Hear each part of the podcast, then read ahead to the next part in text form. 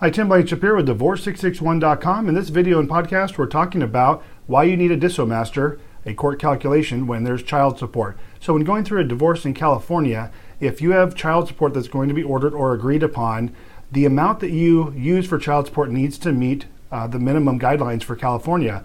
And the way you have to prove that to the court when you turn in your divorce decree or divorce judgment to the court is you have to show a calculation, which is called a DissoMaster, that meets the minimum guideline amount. So if the guideline amount through the DissoMaster reflects $500 a month, then that's what your child support order needs to match up with. Otherwise, your divorce decree will be uh, rejected by the court until you meet the minimum guideline child support on your child support order for your divorce in California. Tim Blankenship, divorce661.com.